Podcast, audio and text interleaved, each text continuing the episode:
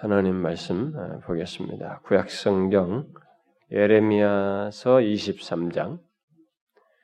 예레미야서 23장. 제가 주는 성경 구약 성경 1086페이지. 1086페이지 구약 성경 예레미야서 23장. 9절부터 어, 그냥 12절까지만 읽도록 하겠습니다. 이 40절까지 다 읽으면 좋겠는데 너무 많 시간이 많은 것 같아서 9절부터 12절까지 우리 한 절씩 교독해 봅시다. 선지자들에 대한 말씀이라. 내 마음이 상하며 내 모든 뼈가 떨리며 내가 취한 사람 같으며 포도주에 잡힌 사람 같으니 이는 여호와와 그 거룩한 말씀 때문이라. 이 땅에 가늠하는 자가 가득하도다. 저주로 말미암아 땅이 슬퍼하며 광야의 초장들이 마르나니 그들의 행위가 악하고 힘쓰는 것이 정직하지 못함이로다. 여호와의 말씀이니라 선지자와 제사장이 다 사악한지라 내가 내 집에서도 그들의 악을 발견하였노라.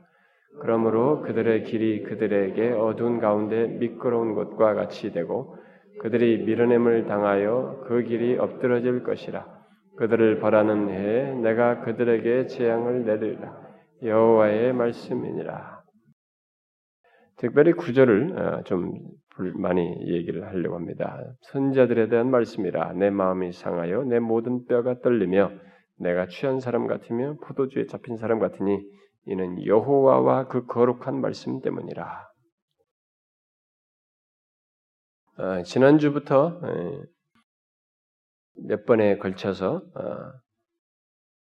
참 선지자와 거짓 선지자에 대한 어, 또 참 예언과 거짓 예언에 대한 연관된 내용을 어, 살펴보려고 한다고 그랬죠. 그래서 이거 지난주도 잠깐 거기에 대해서 먼저 제가 어떤 가르침이 옳은지 모르겠다. 어떤 사람의 말이 옳은지 모르겠다고 하는 오늘날 신자들의 이 질문과 관련해서 정말 성경과 교회 역사 속에서 그런 문제들이 다 제기된 바가 있었는데 바로 그런 것과 관련된 성경의 역사가 있고 그것과 관련해서 어, 기록하고 뭔가 우리에게 성경적인 답을 제시하는 것이 있기 때문에 바로 그 내용을 어, 이 시간에 몇 차례 걸쳐서 어, 살피려고 합니다. 지난 시간은 역사적인 한 사례로 성경에 기록된 한 사례로 참 선지자인 예레미야와 거짓 선지자 하나냐로 이렇게 서로가 각각 참 선지자와 거짓 선지자로 대표되는 두 사람이 어, 상당히 외면상으로는 별 차이가 없었다라는 것. 어, 그래서 이 두 사람을 통해서 참 선지자와 거짓 선지자들의 이 현실, 아, 좀 분간하기 어려운 그 현실을 잠깐 보았습니다. 자, 이 시간은 선지자들에 대한 말씀이라는 이 전체 주제 아래서 참 선지자와 거짓 선지자의 예언에 관한 것들을 이렇게 모아놓은 여기 예레미야서 23장 9절 이하에서 말하는 것을 어, 살피도록 하겠습니다. 여기 23장에 기록된 내용들은 거짓 예언 문제에 비중을 두고 말하면서 예레미야가 왜 그들을 반대하고 있는지를 분명하게 아, 보여주고 있는 내용입니다. 여기 9절 이하에서부터 끝절까지 다섯 개의 단락으로 나뉘어져 있는데 많은 사람들은 이 다섯 개의 단락의 내용을 각각 다른 시기에 서로 어떤 상황들이 다른 상황 속에서 그 내용을 어, 말했을 것으로 보고 있습니다. 단지 주제의 이, 공통성 때문에 이 한 곳에 예레미야서 예레미야의 모든 선지서에서 나온 것들을 이렇게 전체 모을 때 그 내용들이 공통성 때문에 여기 23장에 모은 것으로 어, 말을 하고 있습니다. 여기 전체 내용 속에서 어, 예레미야가 거짓 선지자의 예언과 관련해서 말하고 있는 내용 속에서 어, 먼저 생각할 내용이 있는데 그것은 어, 제가 지난주 언급한 그 집사님의 질문, 곧 누구 말이 옳은가? 라고 하는 이런 질문이 예레미야 당시에도 야기되었고 그로 인해서 예레미야는 굉장히 어려움을 겪었다는 것입니다. 그것으로 인해서 예레미야가 굉장히 고통했다는 거예요. 그 그런 현실이 주는 이 참 선지자에게 주는 압박과 이 현실의 현실이 이게 동떨어진 현실이 주는 어, 이 고통이 상당히 컸다라고 하는 것을 오늘 이제 구절에서 시사해 주고 있습니다. 구절에서 예레미야는 내 마음이 상하며 내 모든 뼈가 떨리며 내가 취한 사람 같으며 포도주에 잡힌 사람 같으니 이는 여호와와 그 거룩한 말씀 때문이라. 예. 그러니까 선지자 예레미는 여호와 하나님과 그가 하신 말씀을 분명히 알고 있는데 그것으로 인해서 알고 있는 그 말씀으로 인해서 그것은 현실에 대한 명확하게 비추는 말씀이고 어, 알게 하는 말씀인데 바로 그 말씀으로 인해서 하나님 앞에 온전치 못한 현실과 영적 상태, 특히 그것을 개의치 않고 거짓 예언을 하는 선지자와 그또 어, 죄악된 제사장들을 보면서 또 많은 백성들은 그것을 좋아하고 그것을 따라가는 현실을 보면서 마음이 굉장히 상하였고 그의 모든 뼈가 떨리는 것과 같은 경험을 하고 있다고 말을 하고 있습니다. 하나님의 눈에 비추인 죄악된 현실과 상태가 있는데 11절에서 어, 말하는 바대로 사악한 선지자와 제사장들 어, 이 제사장들은 그 현실을 옹호하며 백성들을 어둡게 하고 있었던 것입니다. 자기들은 그걸 알지 못하고 자기들이 어둡다는 것도 알지 못하고 어둡게 하고 어두운 것을 좋아하면서 따라가는 그 현실이 있었던 것입니다. 그에 반해서 하나님의 눈에 비추인 죄악된 현실을 지적하며 하나님의 뜻을 전하였던 예레미야는 상대적으로 그들의 그들에게 이상한 사람 취급받으며 이상한 사람으로 보이는 그런 상황이었던 것입니다.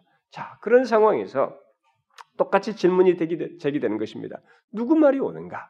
예레미야 말이 옳은가? 여기 말하는 여기서 지금 하나님께서 예레미야를 통해서 말씀하는 이 사악한 선지자들, 거짓 선지자들의 말이 옳은가? 예레미야는 자신의 마음이 상하고 뼈가 떨린다고 하면서 어, 영적 탄식을 표현하는데 그것은 결국 자신이 여호와와 그의 거룩한 말씀을 알고 있음에도 그것이 수용되지 않는 영적 또 도덕적인 이런 현실, 특별히 영적 도덕적인 상대주의가 만연된 현실 속에서 바로 여기 23장의 이런 내용들을 말을 했던 것입니다. 그러니까 참된 선지자로서 말하지만 너도 한 견해이고 그리고 오히려 거짓 선지자들의 말이 호응을 받는 그래서 그 상황은 하나님의 바른 것과 바른 진리가 이렇게 일관성 있게 전달되어서 수용되어지는 하나님 백성들 안에서 그런 온전한 모습이 있는 것이 아니라 너도 너의 너의 말도 있고 너의 견해도 있고 그러나 또 거짓 선자들의 견해도 있어서 오히려 또 이것이 더 어, 수용되어지는 그야말로 영적인 도덕적 상대주의가 만연된 그런 현실 속에서 이 23장의 내용을 다 말한 것이라고 볼 수 있습니다. 결국 아, 그 또한 누구 말이 옳은가라고 하는 이런 질문을 듣는 현실 속에서 별로 호응을 얻지 못하면서 사역을 했었다는 것을 볼 수 있습니다. 자, 여러분 아십니까? 어, 지난 성경의 역사와 이 교회 역사 속에서 하나님과 그의 거룩한 말씀을 알고 소유한 선지자와 어, 참된 종들이 가장 힘들어 했던 것이 곧 예레미야처럼 마음이 상하고 뼈가 떨리는 것과 같은 경험을 하며 탄식하게 한 것이 바로 예레미야가 경험한 영적 도덕적인 상대주의의 그 현실이라고 하는 것을 여러분들이 아십니까? 사실 거짓된 선지자에게는 이것이 오히려 자기들의 활동 부대가 되고 더 좋은 배경이 되어서 더 활기차게 움직입니다. 그러나 참된 선지자에게 가장 안타까운 것은 자기를 하나님께서 분명히 전하라고 하신 분명한 말씀이 있는데 이것이 상대적인 것으로 취급당하는 것입니다. 그러면서 그런 영적인 상대주의가 만연해지는 것입니다. 그리고 영적인 것과 함께 도덕적으로도 상대주의적인 예? 이런 풍, 풍토가 환경이 만들어지는 것입니다. 그래서 정작 참된 진리가 어필이 되지 않는 것이 먹히지 않는 그런 현실입니다. 그것은 이 예레미야뿐만 아니라 성경의 모든 역사에 참된 선지자들 그리고 진실한 종들이 그런 환경 속에서 가장 힘들어했던 것입니다.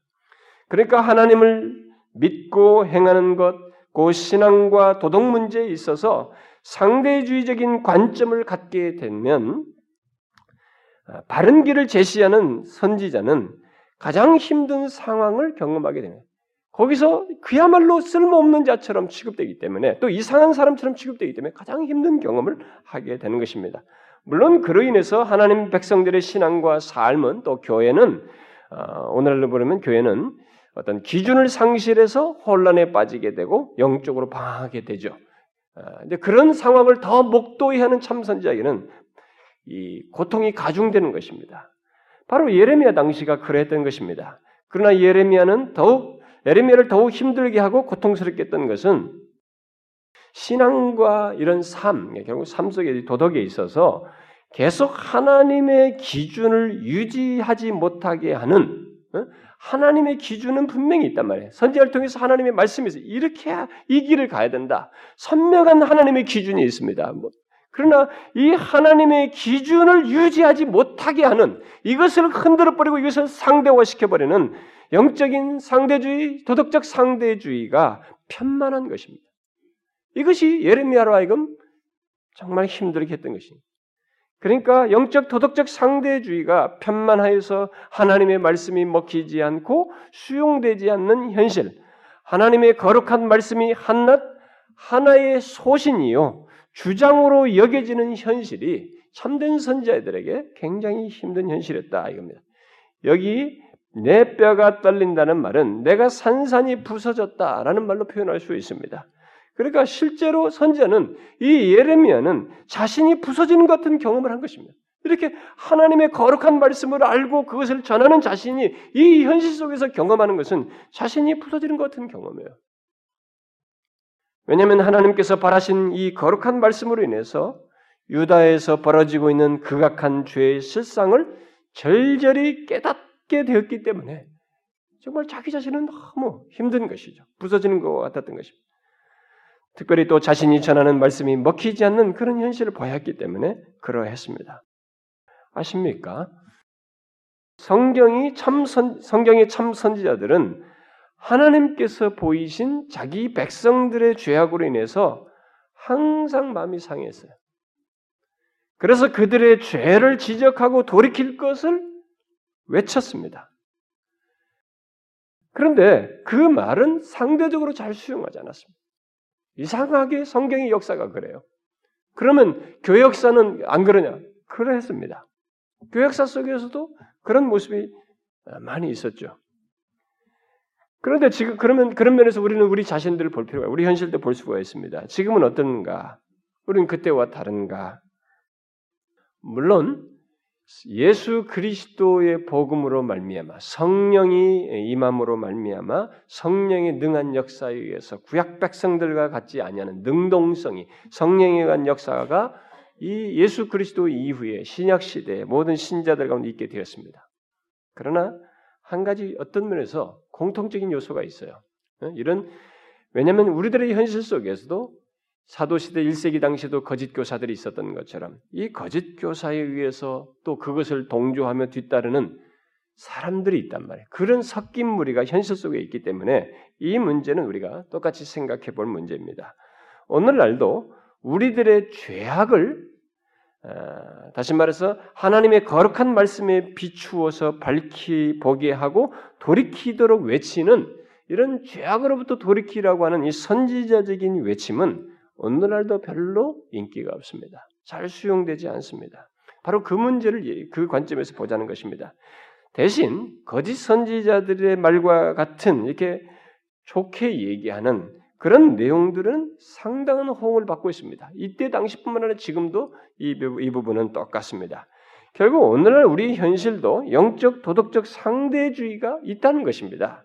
그래서 하나님의 기준을 유지하는 것이 뭐 하나님의 기준을 유지 계속 잘 유지하는 것은 뭐 좀 둘째치고 하나님의 기준을 이렇게 제시하면서 바른 길로 가도록 이렇게 제시하는 것 자체가 크게 별로 이렇게 사람들에게 호응을 받지 못하는 어, 그것이 상대적으로 어려운 그런 현실을 우리가 가지고 있습니다. 그야말로 모두들 좋은 소리 하기를 좋은 소리를 듣고 싶어하고 또 전하는 사람들은 좋은 소리 하기를 좋아하고 이 세상에서 잘 되고 축복받는 것을 말하기를 좋아합니다. 여러분 아셔요? 오늘날 이 교회 안에 건강을 얘기하는 건강을 가지고 얘기하는 이 무슨 어? 건강에 대한 이 얘기를 하는 사람들이 간증을 하고 강단에 서서 얘기하는 어?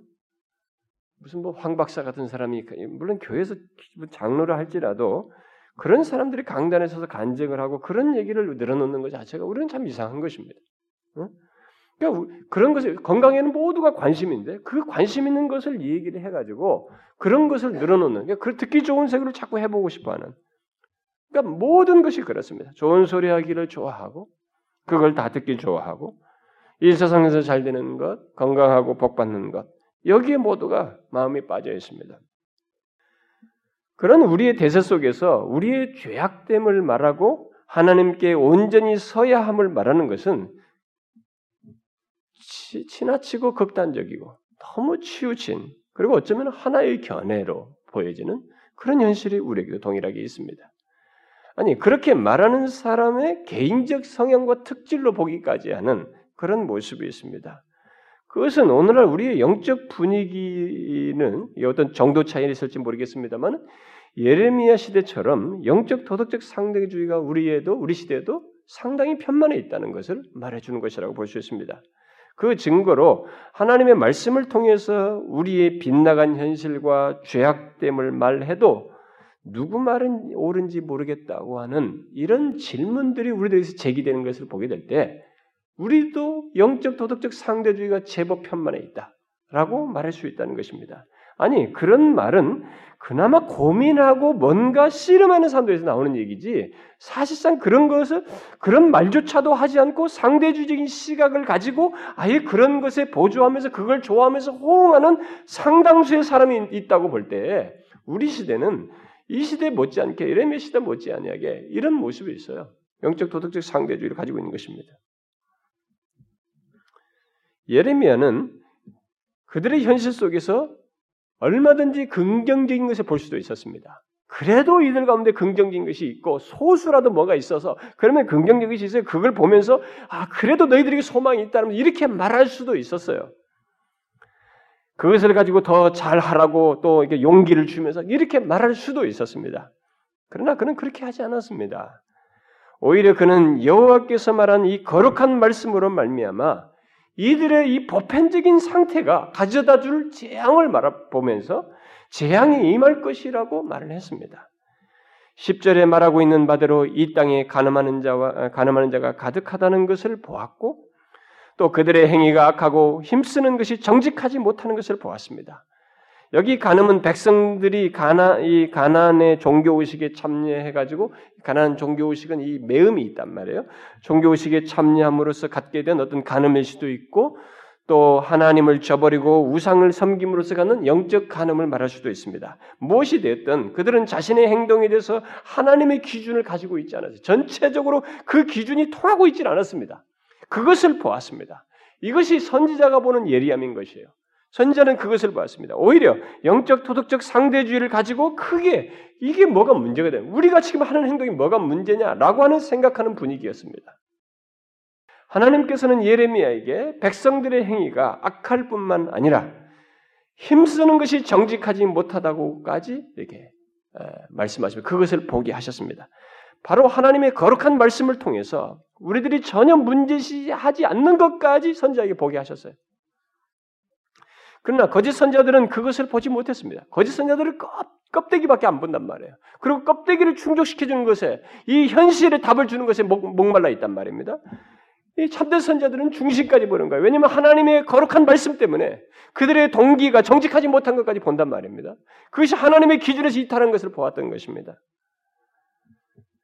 거짓 선자들은 오히려 그런 환경을 자신들이 비빌 환경으로 여기고 오히려 그런 분위기를 이렇게 좋아하죠. 응? 오히려 그런 분위기에 힘, 힘입어서 예, 여기 기록된 대로 하나님의 집 안에서까지 성전 안에서까지 악을 행하는 이런 일을 했던 것입니다. 거짓 선지자에게는 이런 만들어지는 환경, 상대주의화되는 이 환경은 굉장히 활동하기 좋은 환경이 되는 것입니다.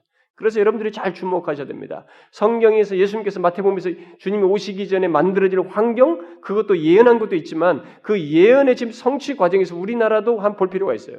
우리도 백몇십 년의 기독교 역사가 지나고 왔지만 지금 시간이 지나면 지날수록 성경이 말한 바대로 더 되는 거죠. 우리가 거짓 선자가 더 활동할 수 있는 환경을 자꾸 만들어줘요. 거짓 선자들은 자신들이 비빌 분위기가 있는 거예요. 상대주의화 될 때 자신들의 비빌 분위기가 더 만들어지기 때문에 거기서 자신의 입지를 더 견고히 하는 것입니다. 심지어 대담하게 성전 안에서까지 죄를 악을 행하는 그런 일이 있게 되는 것입니다. 이때 당시가 그랬어요. 정령 선지자라면 백성들을 죄 가운데서 이끌어내야 하는 것인데 그들은 오히려 백성들과 함께 죄를 지었습니다. 하나님의 집 안에서까지, 성전 안에서까지. 그것이 바로 하나님의 말씀이 인정, 하나님의 말씀이 인정되지 않고 수용되지 않는 영적 도덕적 상대주의가 편만해서 생기는 현상인 것입니다. 영적 도덕적 상대주의가 편만해지면 신앙과 도덕에 대한 하나님의 기준을 이 백성들의 신앙과 삶에서뿐만 아니라 성전 안에서도 유지하기가 어려워져요. 제가 여러분들에게 오늘 영적 도덕적 상대주의라고 하는 이 문제를 계속 말하는 것을 잘 됩니다. 여러분들의 의식 속에도 이게 들어와 있거든요. 우리 속에도 들어와 있는 것입니다. 저 같은 목사에게도 이것이 들어올 수 있는 거거든요. 그런 사, 그것이 우리에게 들어와서 거기에 젖어 있으면 기준이 없기 때문에 모든 걸 상대화하는 거예요. 그래, 너도 오를 수 있고 나도 오를 수 있어. 아 저렇게 말할 수도 있고 이렇게 수도 있고 이렇게 하면서 영적인 기준도 무너지고 우리의 삶도 무너지는 거예요. 오늘날 교회 안에서 하나님의 기준을 유지하지 못하는 이유 중에 하나는 우리의 현실도 점점 이런 특성을 드러내는 것입니다. 영적 도덕적 상대주의가 점점 편만해지기 때문에 그렇습니다. 정말로 요즘 그렇습니다. 이제 모두가 내 생각은 하나님의 말씀을 가지고 얘기한다도 내 생각은 이렇습니다. 이렇게 말해야 하는 현실이 되고 있어요. 그런데 우리의 현실이 만일 영적 도덕적 이 상대주의가 편만해지는 현실을 갖게 되면 그것에서 끝나지 않습니다. 거기서 자꾸 뭔가를 발전해 가요. 한 걸음 더 나아가서 뭔가 있게 되는 것입니다. 그건 뭐냐면 바로 거짓 선지자들의 말과 활동이 이게 대담해지고 확신에 차게 되며 그것을 이게 사람들이 쉽게 동조하는 이런 환경들이 더 나빠지는 환경들이 만들어집니다. 그러니까 하나님의 기준을 무너뜨린 현실 속에서는 그래서 이 성전 안에서까지 그것을 무너뜨리게 되면 무너지는 것이 있게 되면 그런 환경은 거짓 선지자들을 양산할 뿐만 아니라 그들의 활동과 이 증거의 확신과 담대함을 갖게 한다는 것입니다. 잘 생각하셔야 됩니다. 이게 성경의 역사였어요. 왜 거짓 선지자들이 왜 어떻게 해서 하나님 백성들 그 엄연한 율법이 있고 엄연한 말씀이 있는데 다 어떻게 그들이 그렇게 득세할 수가 있었느냐? 예레미야 한, 한 사람 빼고 그 많은 사람들이 왜 예레미야를 적대하면서 그렇게 많은 사람들 성도들을 아니 그 하나님 백성들을 다 바보처럼 만들고 이 어둠에 그냥 물어뜨릴 수 있었느냐? 믿겨지지 않는 현실이지만 그것이 만들어진 이 영적 도덕적 상대주의가 이 현 속에 만들어지니까 생겨난 현상인 것입니다. 그래서 우리도 그렇게 될 수 있는 거예요. 이 시대도 그렇게 될 수 있는 것입니다. 어, 참, 이 사람의 주의 종이 돼서는 안 될 것 같은 사람들이 되는 거야. 우리들도. 이게 다 왜 만들었냐면, 다 너도 되고 나도 되니까. 우리가 이제 영적인 도덕적 상대적 그러니까 도덕적인 높은 수준을 요구하는 것도 아니에요 우리가 뭐, 이제는 그럴 필요도 없는 거예요. 그 얼마든지 다 상대주의적으로 생각할 수 있는 문제예요. 다 우리는 약하고 그러니까 아, 그, 그거야 두, 두말할 것이 없는데 그래도 뭔가 있단 말이에요. 응? 그 구별되는 점이 있단 말입니다. 이런 것들이 다 무너지니까 이런 토양 속에서 이 거짓 선자가 양산되는 거예요. 막 나오는 것입니다. 거기다 대고 자신들이 나름대로 확신을 갖는 거예요. 확신과 담대함을 가지고 말을 하는 것입니다. 그리고 이때도 그랬던 거예요. 그래서 이 도덕적, 영적 상대주의가 만연해지게 되면 거짓 선지자가 득세하게 되고 그들의 확신에 찬 활동이 있게 되어서 결국 누가 제일 힘드냐? 참 선자들이 힘들어요. 그리고 진실한 신자들이 굉장히 고통 고통받습니다. 갈등해요. 헷갈리게 됩니다. 그러므로 영적 도덕적 상대주의가 성전 안에서까지 곧 교회 안에서도 수용되어서 편만하게 된다면 부정적인 역사가 꼬리에 꼬리를 물고 뒤에서 있게 됩니다. 나중에는 거짓 선자들에 의해서 죄가 조장되는 데까지 나아가게 됩니다. 선지자는 백성들을 백성들의 죄악됨으로부터 돌이키게 하는 것이 그들의 중요한 사역이에요. 그러나 영적 도덕적 상대주의가 만연하게 되는 그런 분위기 속에서 득세한 이 거짓 선지자들 아니 거짓된 확신을 가지고 있는 이 거짓 선지자들은 죄에서 돌이키게 하기는커녕 오히려 거짓 예언을 통해서 자신의 입지를 경고히 합니다. 그런 분위기가 만들어져 있기 때문에 도덕적 상대주의가 편만했기 때문에 얼마든지 자기 말이 먹힐 수 있는 환경이란 말이에요. 그래서 이 거짓 예언을 통해서 죄를 자꾸 조장해요. 거짓 예언을 하면서 이 길로 가도 저 길로 가도 된다고 자기 편리를 따라서 말을 하게 됩니다. 오늘 우리가 읽지 않았습니다만은 13절 14절을 보게 되면 과거 이 사마리아 선지자들, 북이스라엘 선지자들이죠. 그들이 바알을 의지하여 예언을 함으로써 백성들을 잘못 인도했습니다. 그러니까 이 거짓 선지자들이 사마리아 북이스라엘도 얼마나 잘못 인도해. 그러니까 거기도 그런 상대주의가 편만했었던 거예요. 그러니까 거기서 바알을 의지할 수 있는 거예요. 하나님이 믿어 오직 하나님 10계명만 믿어도 10계명만 믿어도 나 외에 다른 신을 섬기지 말라 분명한 것인데도 하나님의 기준이 선명히 있어야 되는데도 그 기준이 무너지니까 상대화되니까 바알을 의지하여서 예언을 하면서 백성들을 잘못된 길로 인도했어요. 그렇게 해서 결국은 이게 죄를 조장하는 거예요, 그게. 그런데 이 예루살렘 선지자들, 곧 유다의 선지자들도 똑같이 했다는, 우리 더 했다는 것입니다.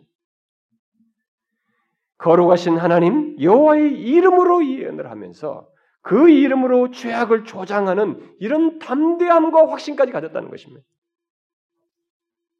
우리가 이런 말씀에 비추어 보면요. 정말 모릅니다.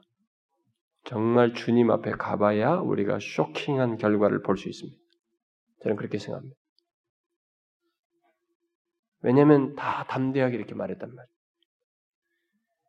예레미야는 이런 그 유다의 거짓 선지자들이 그 북이스라엘 선지자들처럼 그렇게 하고 더한 그런 것을 보고 그러면서 백성들을 잘못, 거짓 예언을 하면 잘못된 길로 인도하고 죄를 조장하는 이런 것을 보면서 14절에서 그것을 가증한 일이라고 말을 했어요.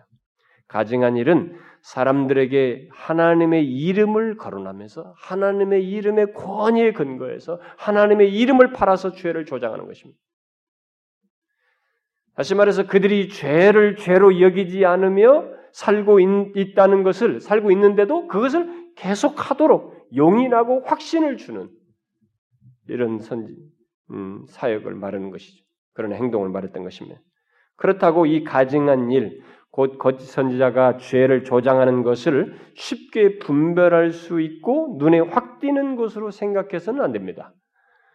그것은 영적 도덕적 상대주의 빠진 현실에 동조해서 하는 것이기 때문에 그 동조에서 하나님의 이름으로 메시지를 주면서 나름대로 그들에게 충족할, 그들이 듣기 좋아할, 만족할 내용을 덧붙여서 말하고 있기 때문에 분별하기가 어려워요. 이것은 우리가 잘 생각할 문제입니다. 그 제가 지난주에 그 마지막으로 성경 함께 읽고 끝내자고 했을 때 성경 읽었을 때 거짓 선지자도 하나님께서 판단하시겠지만 그걸 듣고 다른 사람도 같은 책임을 묻는다고 했었는데 듣는 사람도 잘 생각해야 돼요. 어? 선지자들만 문제가 아니고 그것을 좋게 여기면서 다른 사람도 함께 책임이 있단 말이에요. 근데 그들은 이것을 알아야 되는 것입니다. 이 거짓 선지자들은 잘 눈에 띄지 않습니다. 도덕적 상대주의적인 신앙과 삶을 지속하도록 부추기기 때문에 잘 분별이 되지 않아요. 그리고 대부분이 우리가 그것을 좋아하기 때문에 분별이 되지 않습니다. 그러나 하나님의 이름을 팔아서 현재의 죄를 요긴하며 죄악된 현재의 삶을 지속하도록 하는 이런 특성은 바로 거짓 선지자의 특성이에요. 거짓 선지자들이 행하는 가증한 일인 것입니다. 참 선지자들은 그와 다릅니다. 그와 달리 죄에서 돌이키도록 선명하게 어떤 희생을 치러서라도 그것을 권합니다. 경고를 하고 심판을 말하는 가운데에서도 음, 말을 하는 가운데서 죄에서 돌이키도록 권합니다.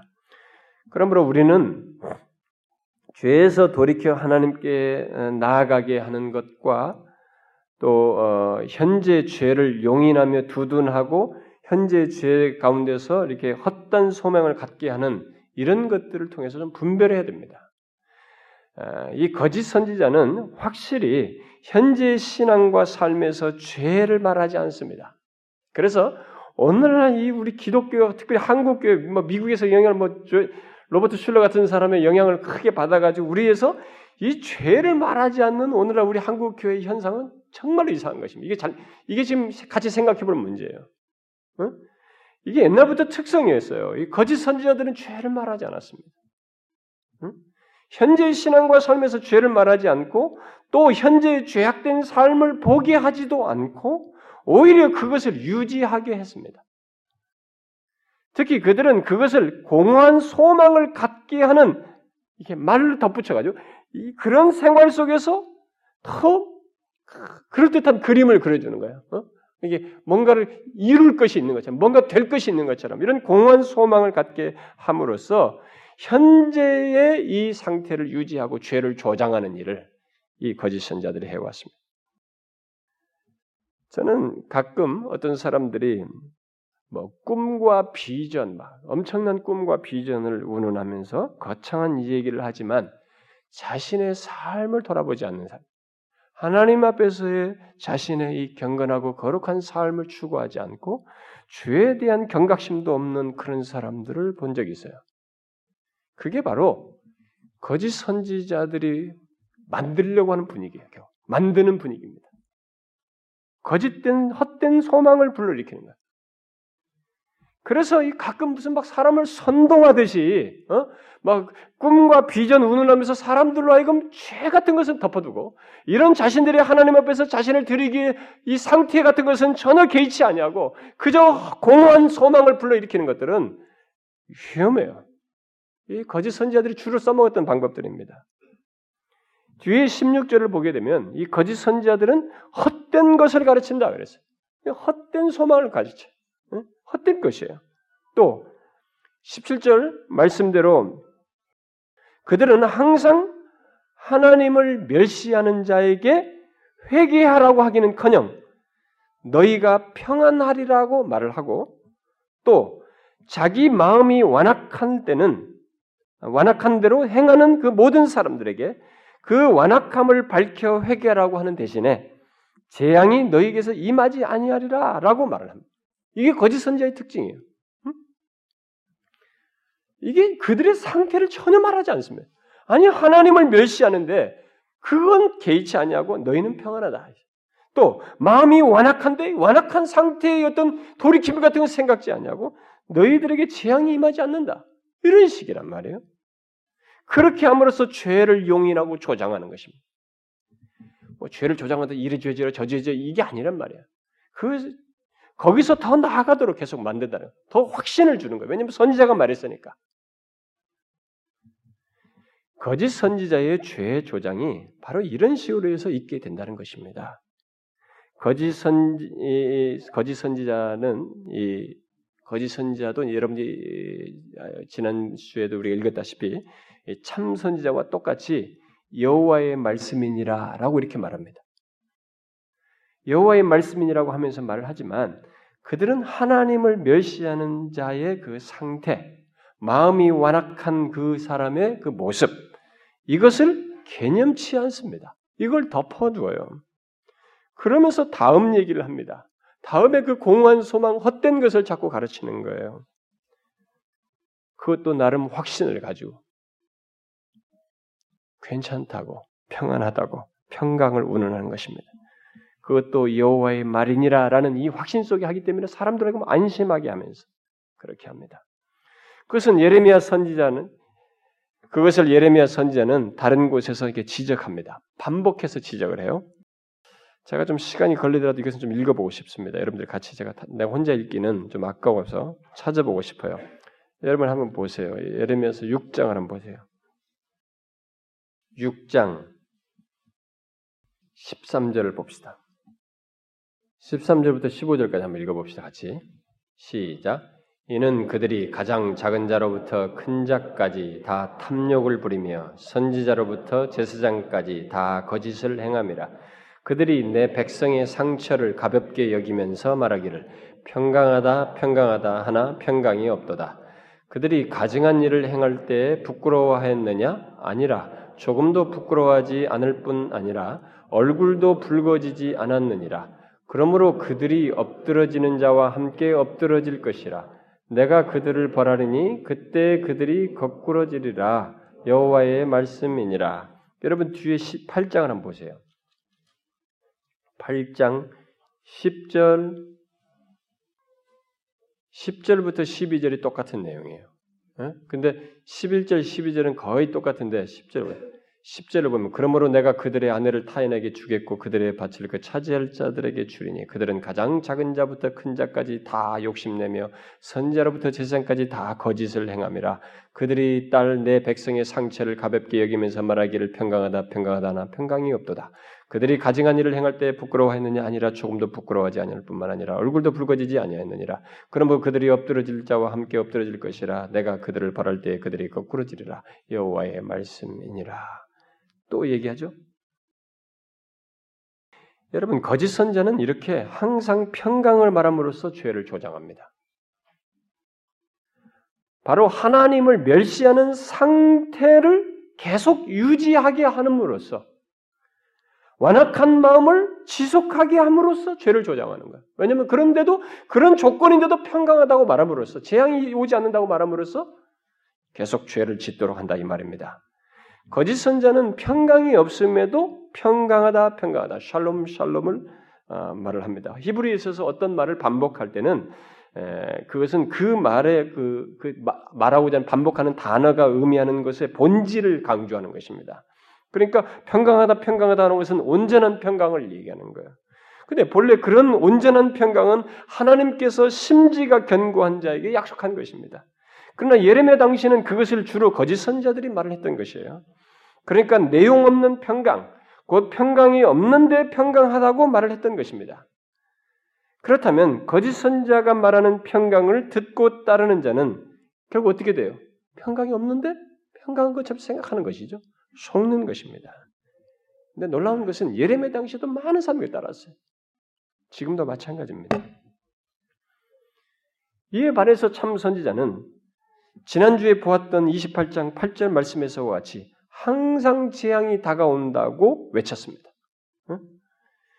그러나 참 선자들이 재앙이 다가온다라고 말을 했을 때 진짜 그들의 동기는 뭐였어요? 그들을 살리기 위함이에요. 살 수 있는 길을 제시하기 위함이었습니다. 그런데도 어떤 사람들은 참선자들의 재앙이 다가온다는 이런 말을 하는 것에서 굉장히 거북스러워요. 참선자들의 말을 부정적으로 생각합니다. 그러나 여러분 재앙이 다가온다고 외쳤던 모든 참된 선자들의 동기는 여러분들이 아셔야 됩니다. 긍정적이에요. 건설적인 것입니다. 그들은 사람들로 하여금 사람들을 회개하도록 해서 회개로 이끌어서 그 재앙에서 벗어나도록 하고자 하는 것이었습니다. 그래서 긍정적이에요. 그러나 거짓 선자들은 평강을 말하고 잘 되는 것을 말하고 축복받는 것 등을 말을 하지만 그래서 말이 너무나 긍정적이지만 그들의 동기와 목표는 부정적이에요. 책임지지 않는 얘기를 하는 것입니다. 회개치 않기 때문에 결국 재앙에 이르게 되는 그런 결과를 아, 조장하는 것이죠. 그런데 문제는 그들을 많은 사람들이 건설적이고 긍정적으로 생각한다는 거예요. 거짓 선지자들을 더 사람들이 긍정적으로 본다는 것입니다. 또 사람들에게 믿음과 소망과 확신을 갖게 하려고 노력하는 것처럼 보여요. 그들이 여호와의 말이니라 이렇게 하면서 굉장히 열정적이기 때문에 믿음과 소망과 확신을 갖게 하는 사람들로 보여집니다. 오늘날로 말하면 꿈과 비전을 갖게 하는 것처럼 보입니다. 그러나 그 모든 것은 속이는 것입니다.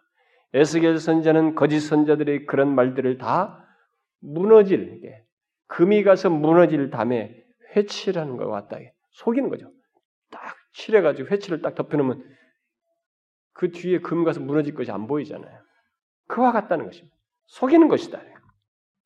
그러므로 우리는 내 마음을 부풀게 하고 어떤 면에서 감동케 하고 뭔가 이루어지는 것 같은 기대감을 갖게 하는 것만으로 그가 정말 우리에게 은혜를 끼치겠다, 참선지자 말을 했다 이렇게 생각해서는 안 되는 것입니다.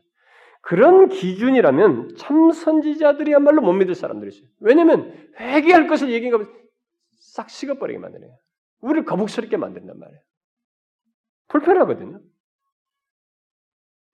참 선지자들은 현재 죄악된 상태를 말하며 하나님의 징계와 그런 심판을 말하면서 경고를 했기 때문에 그런 감동이 없어요. 그러니까 그들의 말은 결국 긍정적이지 않아 보이는 것입니다. 그러나 그들의 말은 진실로 사람을 세우는 것이고 미래의 참된 소망을 말하는 것입니다. 여러분 예레미야가 굉장히 그런 얘기들을 많이 했습니다만은 심판과 경고를 많이 했습니다만 예레미야는 바벨론에게 계속 너희들이 저항하지 말라라고 하면서 그러나 하나님께서 새로운 출애굽을 시킨다. 너희들은 그것만 지금 현재 끌려가는 양껏 이것만 생각 보지만은 너희들의 징계로 인해서 끌려간다 할지라도 하나님은 그 다음 새로운 출애굽을 준비하신다. 너희들을 각 곳에서 불러낼 것이다. 다가온 그런 압제로부터 너희들을 구출해낼 것이다. 그리고 심지어 잘려나간 다윗의 나무에서 한 의로운 가지가 일어날 것이다. 하나님과 그의 백성들 사이에 더욱 가까운 관계가 설정되게 될 것이다. 라고 하는 더 놀라운 긍정적인 미래를 얘기했습니다. 그야말로 진짜 샬롬을 얘기한 것이 약속한 것입니다. 그러나 그런 그 진짜 샬롬은 징계와 회개 이후의 샬롬이었어요. 이것을 우리가 잘 알아야 됩니다. 우리는 회개 없이는 샬롬도 없다는 것을 알아야 됩니다. 그것을 거짓 선지자들은 말하지 않았지만 이건 엄연히 사실이에요. 하나님께서 계속 성경과 교회 역사 속에서 말씀하시고 드러낸 사실이 바로 그거입니다. 회개 이후의 샬롬이에요. 그러면 지금까지 말한 내용의 근거에서 우리의 현실을 한번 보자는 것입니다.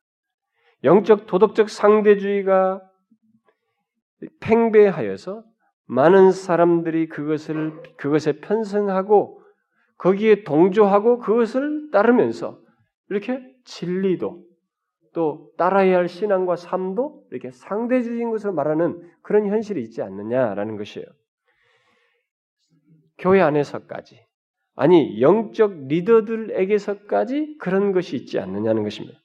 그래서 죄를 죄로 여기지 않으면서 현재 죄악된 삶을 유지하는 가운데 현재 그저 달라지지 않으면서 꿈과 비전을 얘기하고 하나님께 받을 복을 생각하고 하나님께서 나에게 뭘 주시고 은혜를 줄 거라는 사랑을 운운하는 이런 행동에 너무 우리들이 젖어 있지 않은가? 현재 하나님 앞에 자신들의 죄악된 상태에서 돌이키는 것도 없으면서 놀라운 계획과 활동을 운운하고 있지 않은가라는 것입니다.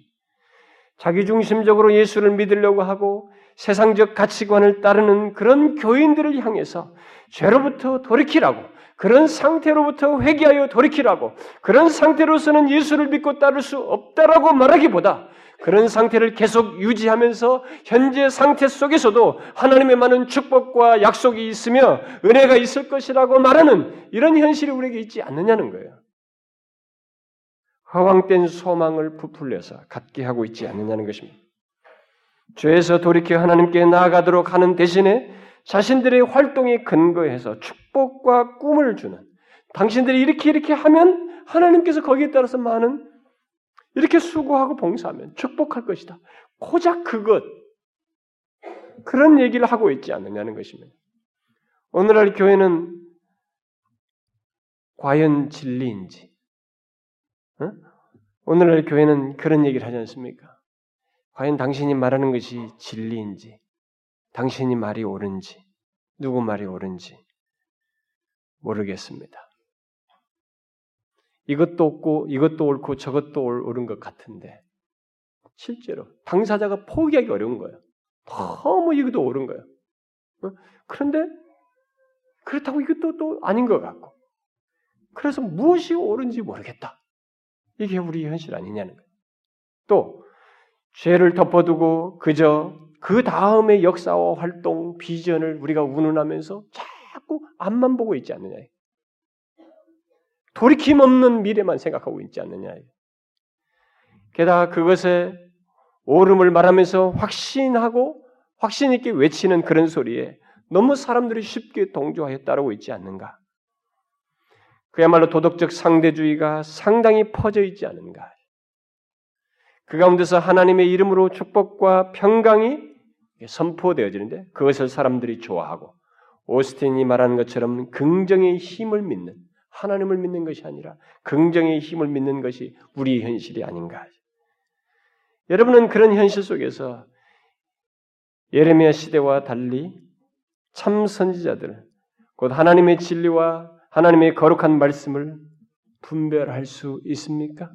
분별하고 있습니까? 여러분들이 여기 있다고 그래서 여기서 같이 소속돼서 여기서 배운다고 그래서 그것만으로 되지 않아. 여기서 배우고도 여러분들 뒤에 가서 누구 남 얘기 듣고 시큰둥 해가지고 그래, 그렇지. 와, 우리는 좀 너무 그래. 좀 이랬으면 좋겠어. 그러면서 은근히 여러분들도 상대주의, 편만 있는 도덕적 상대주의, 영적 상대주의에 동조하면서 은근히 그걸 그리워하고 그것을 한 캔에 품어두려고 하고 있지 않느냐 이 말이에요. 여러분의 죄를 보게 하는 그런 메시지를 여러분들도 싫어하십니까? 그것은 부정적인 것입니까? 그 대신 좋은 소리, 축복과 평강을 듣고 싶습니까? 혹시 회개하는 자에게 있는 평강은 별로 달갑지 않습니까? 만약 그러하다면 그런 사람들은 거짓 선자들의 말에 쉽게 따를 사람들이에요. 그동안 이곳에서 우리 교회에서 같이 신앙생활 해온 사람들은 오랫동안 신앙의 사람들은 여기서 전해지는 말씀들, 우리의 상태를 보게 하고 죄에서 돌아설 것을 수도 없이 말하는 이런 말씀들을 여러분들이 들었을 거예요. 또 배교의 말씀들을 통해서 우리의 현실을 보게 하는 그런 말씀들을 여러분들이 들었을 겁니다. 여러분들은 그런 말씀을 들었을 때 어떻습니까? 어떠했습니까? 거북스럽고 싫었습니까? 왜 긍정적인 얘기를 하지? 그러느냐? 이렇게 생각하셨습니까? 축복과 위로 같은 것을 더 듣고 싶었던가요? 빨리 이런 시리즈가 빨리 끝났으면 했었습니까? 좀 다른 말씀을 듣고 싶다. 뭐 이런 생각 했습니까? 옛날에 그랬어요, 제가. 누가 저한테 그랬습니다.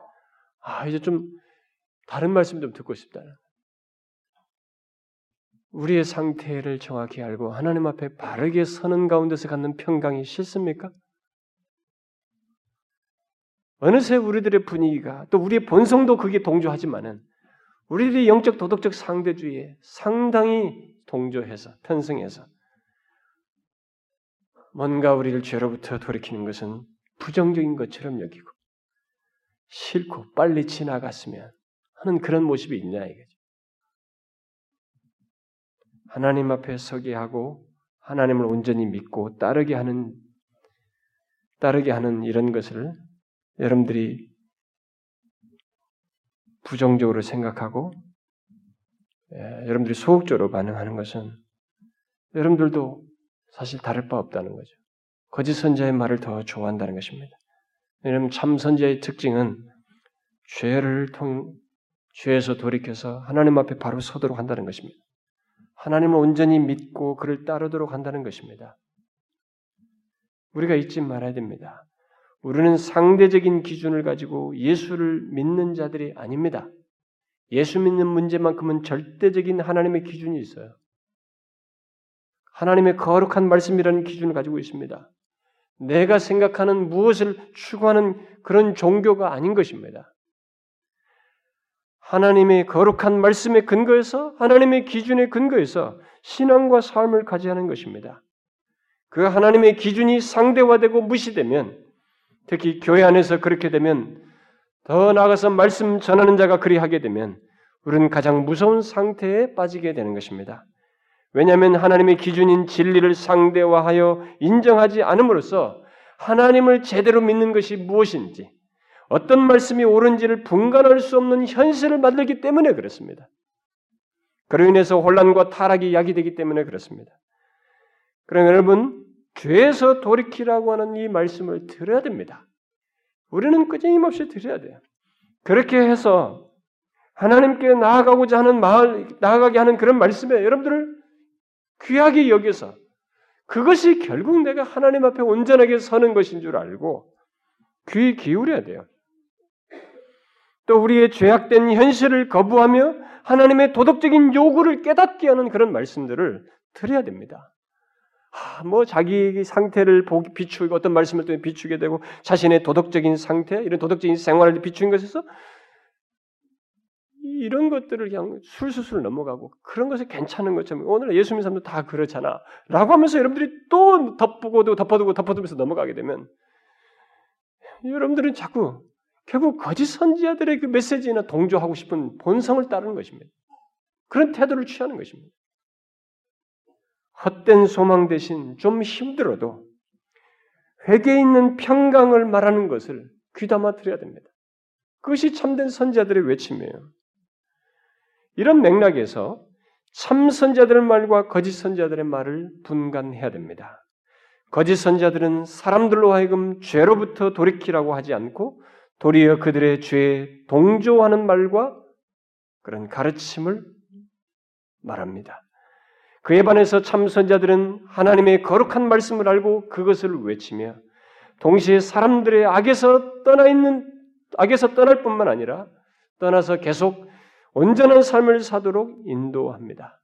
자신이 알게 된 하나님의 말씀 때문에 속이 상하고 힘들고 그것과 현실과 동떨어진 것 때문에 마음 아파하면서 그것을 외칩니다. 특히 참 선지자들은 하나님의 도덕적인 요구를 절실히 깨닫도록 해줍니다. 그는 백성들의 어, 백성들이 어떤 부분에서 하나님의 기준을 무시하고 있으며 또 어떤 부분에서 그분의 말씀을 무시하고 있는지 자각하고 그런 상태를 정확히 밝혀 일깨웁니다. 그런 자각을 갖는 것은 쉽지 않습니다. 왜냐하면 우리들 모두가 스스로 속는 성향이 있기 때문에 속, 속는 그런 경험들을 다 갖기 때문에 그렇습니다. 지난 성경과 교회 역사 속에서 소위 하나님의 백성들은 하나님의 가르침에는 눈이 멀어 있으면서도 자신들은 헌신된 삶을 살고 있다고 생각하면서 스스로 속는 그런 일들을 많이 했습니다. 그러면서 죄에 대한 정교한 합리화를 스스로 꾀하면서 살았습니다. 지금도 그런 사람들이 많습니다. 저는 여러분들 중에도 그런 사람이 있을 거라고 봐요.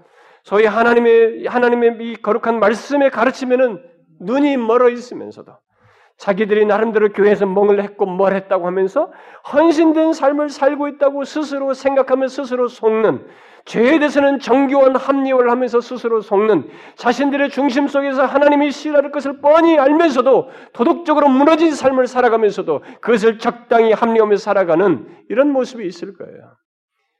선지자들은 바로 그런 정교한 것을 꿰뚫어보고 밝혀줍니다. 보통 우리들은 그런 것을 스스로 속으면서 당시 세계 그 당시 그 당시 당사자들은 대체적으로 파악하지 못해요. 선자들이 밝혀줌으로써 대체적으로 보게 되고 보통은 다음 세대에 그것이 밝혀집니다. 그 당시 그 당사자들은 놀랍게도 자신들이 그렇게 스스로 속으면서 행했다는 것을 보지 못합니다. 그런 면에서 우리 자신들도 주의해서 볼 필요가 있습니다.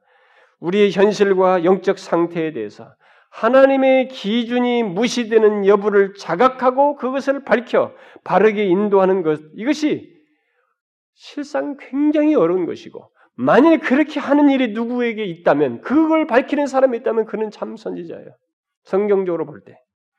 항상 자기 시대의 영적 상태, 자신의 영적 상태를 보지 못하고 속는 일이 있어 왔기 때문에 하나님의 백성들에게는 항상 선지자를 필요로 했는데 놀랍게도 그런 상태에서 거짓 선자들이 등장했고 거짓 선자들은 더 호응을 얻었습니다. 그런데 그가 제시하는 길은 이 거짓 선자들이 제시하는 길은 현실에 적응된 상대적인 상대주의적인 길이에요. 근데 그것을 사람들이 좋아한다는 것입니다. 그러나 참 선지자들은 온갖 상대주의를 꿰뚫어 보는 것입니다. 상대주의적인 신앙과 삶을 꿰뚫어 보는 것이에요. 그로 인해서 이들이 눈멀어 있는 것을 보는 것입니다. 이들이 귀가 먹어 있다는 것을 보는 것입니다. 그래서 귀 멀고 눈 먼 것을 일깨워서 돌이키도록 말씀을 전하는 것입니다. 이런 구별된 자의 참선자와 거짓선자의 이런 선명한 구별이 있기 때문에 각각이 제시하는 해답도 다른 것입니다. 미래에 대한 조망도 각각 다른 것입니다. 거짓 선자들은 거북스러워할 진실은 피하고 대신 헛된 소망을 제시하며 현재적인 착각과 망상에 빠지도록 합니다. 물론 당, 당사자는 그러한다고 생각지 않고 나름 확신을 가지고 말하지만 그런 헛된 미래를 보여줘요. 그러나 참 선자는 비록 사람들이 못마땅하게 생각하고 크게 환영하지 않아도 하나님의 거룩한 말씀에 비추인 진실을 과감하게 말합니다. 자신의 현실적인 삶에 타격이 오고 고난이 가중되고 생명의 위협이 느껴져도 그리합니다. 오늘날 우리 교회의 현실은 우리의 죄악된 상태나 하나님의 기준이 무시되는 상태들을 비추어서 힘들어도 지적하며 바르게 인도하는 것 대신에 하나님의 현재적인 임재와 현재적인 축복과 현재 우리를 향한 하나님의 사랑을 너무 강조합니다. 다른 말로 해서 성령의 강력한 임재와 넘치는 사랑을 너무 얘기를 해요. 분명히 그것은 얘기해야 됩니다. 저는 성령의 강력한 임재와 역사, 하나님의 임재 안에서 누리는 삶 이런 얘기를 수도 없이 제가 외쳤습니다. 우리 교회에서 그걸 사모함에 구한다고 수련에서도 그런 얘기를 한 적도 있어요. 시리즈로. 그러나 여러분 아셔야 됩니다. 오늘날 우리들의 현실 속에서 이상스럽게 하나님의 기준이 무시된 것에 대한 그런 상태를 비추어서 그걸 힘들어도 돌이키더라고 권면하고 바르게 인도하는 이런 말씀 대신에 이상스럽게 그것은 뺀 나머지 하나님의 현재적인 역사와 현재적인 임재와 하나님의 부어지는 사랑을 너무 많이 강조한다는 것입니다. 이걸 빼고 이것을 강조한다는 거예요. 은사주의자들에 의해서 중세적 신비주의를 추구하는 사람들에 의해서 또 축복과 성공을 무척이나 많이 외치면서 꿈과 비전을 말하면서 영, 어떤 활동을 부추기는 사람들에 의해서 그런 일이 우리에게 벌어지고 있습니다. 그러나 여러분 아셔야 됩니다. 예레미야 당시에는 하나님께서 어떤 하나님의 기준을 멸시하는 것을 보지 못하고 또 회개하지 않는 가운데서 하나님의 현재적인 임재와 놀라운 역사와 사랑에 대한 약속을 남발한 사람은 참 선자들이 아니었어요. 다 거짓 선자들이 그 남발했습니다. 참 선자들은 그 그런 식으로 남발하지 않았어요. 먼저 현재 하나님을 멸시하는 상태에서 돌이키라고 하는 것이. 하나님을 제대로 인정치 않는 너희 신앙 상태부터 고치라는 것이었습니다. 현재 상태에서 하나님의 은혜를 얻고 싶거든 회개하여 돌이키라는 것이었습니다. 그러나 거짓 선자들은 이것을 덮어두고 하나님의 현재적인 임재와 현재적인 축복과 하나님의 무한한 사랑을 운운했어요. 평강을 운운했습니다. 그런데 우리가 지금 그렇단 말이에요. 회개를 얘기 안 하면서 성령의 부어지는 역사와 은사와 체험과 능력을 운운한다는 것입니다. 미안하지만 거짓 선자들이 써먹는 수법이었어요. 저는 가끔 국민일보 하단에 보면 뭐 영권, 문권, 무슨 문권, 멍권, 을 다 주겠다고 그 집회 오면 한다는 광고들 나오는데 그, 그게 바로 이런 거예요, 여러분. 하나님께서는 참된 선제를 통해서도 미래의 소망과 하나님의 깊고도 깊은 은혜를 말씀하셨습니다. 진정한 평강을 말씀하셨어요. 그러나 그들은 그런 말을 근간벽에다가 회칠한 방식으로 하지 않았습니다. 참된 선자들은 평화의 메시지조차도 죄악된 백성들의 태도에 영합해서 말하기보다 하나님 앞에 온전히 서는, 서는 가운데서의 평강을 말했어요. 그야말로 참선자들은 심판의 말이건 소망의 말이건 자신들이 외치는 현실과 상황을 비추어서 말을 했습니다. 그래서 굉장히 도전적이었어요. 그러므로 항상 참된 선지자들은 자신들이 맞닥뜨린 상황과 대결하는 그런 상태를 보였어요. 결국 그렇게 해서 하나님의 백성들이 빠진 영적 도덕적 상대주의에 저항하여서 하나님의 기준을 회복하기를 구했습니다. 여러분 우리 우리들이 무엇이 참이고 무엇이 거짓인지를 분별을 하셔야 됩니다. 자기 자신 안에서도 봐야 됩니다. 우리 분위기 속에서도 봐야 되지만 내가 이미 도덕적 상대주의, 영적 상대주의에 빠져 있기 때문에 내 자신 안에서 참과 거짓을 섞어서 수용하는 이런 태도가 있는지를 보아야 됩니다. 만일 오늘날 기독교의 문화, 영적 도덕적 상대주의에 편승해서 굳이 그렇게 예수 믿을 필요 있어? 뭐 그렇게 열심히 필요 있느냐? 꼭 그렇게 성경 공부하면서 신앙생활할 필요 있어?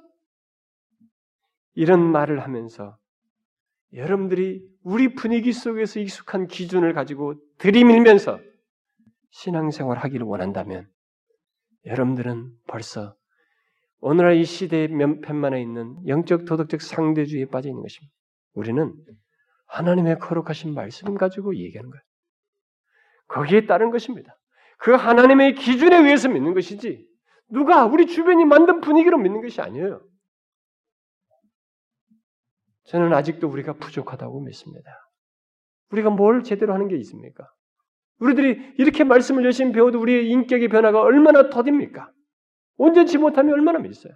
거칠고 자기중심적이고 자기 건드리는 것 싫어하고 선을 딱 긋고 이 정도만 공개하지 여기는 공개하지 않으려고 하는 우리들의 못난 모습들 아직도 진리로 수없이 다루어져야 할 모습들이 우리에게 다 있지 않습니까? 아직도 우리는 부족해요. 그런데 이것조차도 별난 것입니까? 무엇의 근거에서? 다른 교회 경험의 근거에서입니까? 오늘날 기독교 풍토의 경험에서 얘기하는 것입니까? 그게 상대주의 여러분. 그래서 이 시대가 오늘날 우리도 거짓 교사들이 융성해질 수 있는 토양 속에 있는 것이에요. 여러분, 우리는 하나님의 거룩한 말씀에 비추인 신앙과 삶을 가져야 합니다. 그것이 싫다면 거짓 선지자의 말을 따르게 될 것입니다. 그 사람은. 사랑하는 지체 여러분, 여러분과 제가 여기서 한 공동체, 그리스도의 몸 된 교회 한 몸 된 지체로서 신앙생활 하면서 우리가 무엇을 구해야 되겠습니까?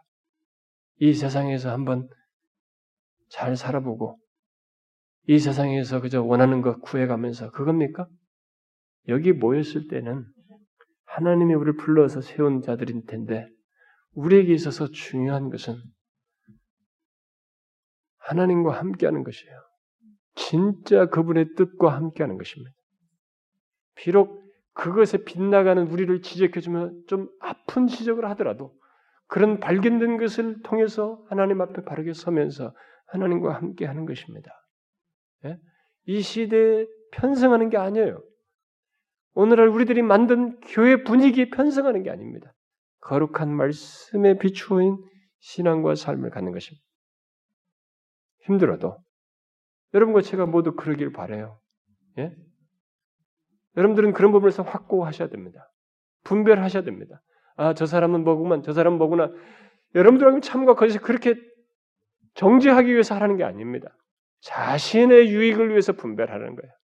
자신의 유익을 위해서. 다음 세대를 위해서도 그렇습니다. 현재 여러분들이 무너지면 다음 세대도 무너지는 거예요. 우리가 아무리 현재 시제로 우리가 하나님의 진리를 배우고 있다 할지라도 현재 우리들이 이런 것을 가지고 있지 않으면 다음 세대도 마찬가지인 것입니다. 다시 말합니다. 우리는 하나님의 거룩한 말씀에 비추인 신앙과 삶을 갖는 것이에요. 우리가 만든 분위기를 따라서 교회 생활하는 거 아닙니다. 여기에 대해서 여러분들이 확고히 하셔야 합니다. 기도하겠습니다. 하나님 아버지, 우리가 우리 시대를 보지 못하고 우리의 현실과 영적 상태를 보지 못하여 우리도 어느새 현 시대의 팽배해 있는 영적 도덕적 상대주의에 적지 않게 젖어서 그 기준을 가지고 이렇게 믿을 필요 있느냐, 저렇게 열심일 필요가 있느냐라고 말하는 그런 상황들이 우리에게 펼쳐져 있습니다. 주여 우리들이 혹이라도 이렇게 뒤섞인 생각과 태도를 가지고 주님을 믿고자 하거든 이제 돌이켜 하나님의 거룩한 말씀, 하나님의 기준에 근거해서 신앙생활하는 우리가 되게 하여 주옵소서. 주여 우리 몸된 교회 안에 하나님의 기준이 선명하게 서게 해주시고 그것에 따라서 우리 모두가 하나 되어 주님을 믿는 교회 되게 하여 주옵소서. 그리고 각 가정과 개인 또한 그런 하나님의 기준을 가지고 흐트러짐 없이 거짓된 가르침들을 분별하며 거기에 휩쓸리지 않고 신앙생활하는 모두가 되게 해 주옵소서. 예수 그리스도의 이름으로 기도하옵나이다. 아멘.